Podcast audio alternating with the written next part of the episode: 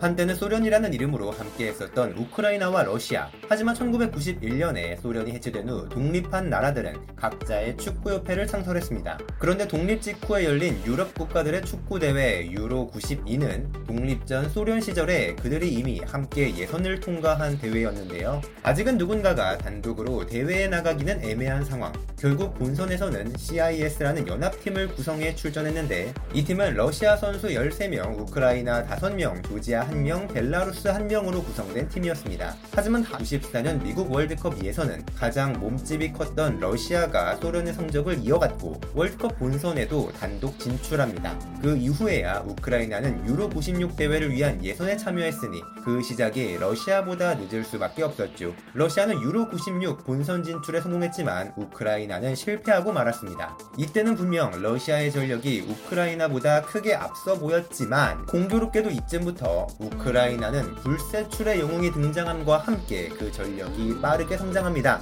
물론 그 영웅의 이름은 그 이름도 유명한 안드리 셰브첸코였죠. 이윽고 유로 2000 대회를 위한 예선이 시작되었고 우크라이나와 러시아 두 나라가 한 조에 속하게 되자 마침내 역사적인 첫 경기가 펼쳐지게 되었습니다. 첫 경기는 우크라이나의 홈구장인 NSK 올림픽 경기장에서 열렸으며 무려 82,100명의 관중이 몰려 뜨거운 열기를 뿜었는데요. 셰브첸코는 선제 골을 어시스트했고 대한민국과 특별한 인연이 있던 선수는 중요한 쐐기골도 넣었습니다. 바로 당시에 1, 2년 전까지 K리그의 안양 LG 및 전남 드래곤즈에서 뛰었던 공격수 세르이 스카첸코였죠. 러시아가 열심히 추격했지만 우크라이나는 3대2로 승리를 거두었습니다. 이때 같은 조에는 무려 직전 월드컵 우승팀 프랑스가 있었지만 그 프랑스조차 당시 우크라이나와 러시아를 제압하지 못했기 때문에 두 국가는 계속해서 높은 순위를 유지했는데요. 예선에서 마지막 단 한 경기만 남겨놓았을 때 우크라이나가 19점으로 1위,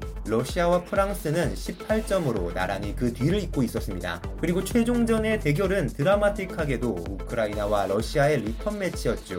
러시아의 홈인 루즈니키 스타디움에서 또 8만 4천 명의 관중이 모였는데요. 누구든 승리하면 1위로 유로대회 본선에 진출하는 상황이었습니다. 0대0의 균형이 이어지던 경기는 러시아의 축구 레전드이자 이천수 선수의 스페인 시절 경쟁자였던 발레리 카르핀이 후반 30분에 선제골을 넣었는데 패색이 짙어진 우크라이나였지만 종료를 눈앞에 둔 후반 43분 셰브첸코가 극적인 동점골을 터뜨립니다. 이 극적인 골 덕분에 무승부를 기록한 우크라이나는 러시아와의 승점 차를 1점 차로 유지하는데요. 하지만 다른 경기장에서 프랑스가 아이슬란드를 꺾고 3점을 얻어버렸기 때문에 단숨에 우크라이나를 1점 차로 내려버리고 극적인 본선 진출에 성공합니다. 졸지에 3위가 된 러시아는 그동안 잘 싸워왔음에도 예선 탈락의 고배를 마셨고 플레이오프를 치르게 된 우크라이나는 상대적 약체로 평가받던 슬로베니아를 상대로 패배하면서 슬램덩크 북산 엔딩을 맞이하게 됩니다.